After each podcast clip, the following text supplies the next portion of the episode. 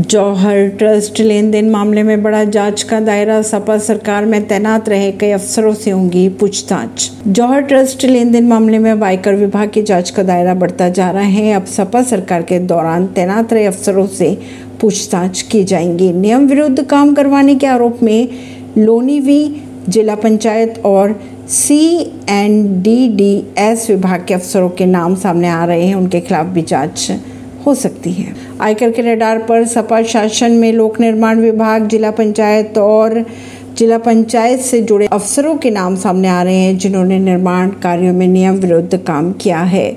आयकर विभाग इन अफसरों को नोटिस जारी कर इनसे पूछताछ कर सकती है। परवीन सिंह, नई दिल्ली से।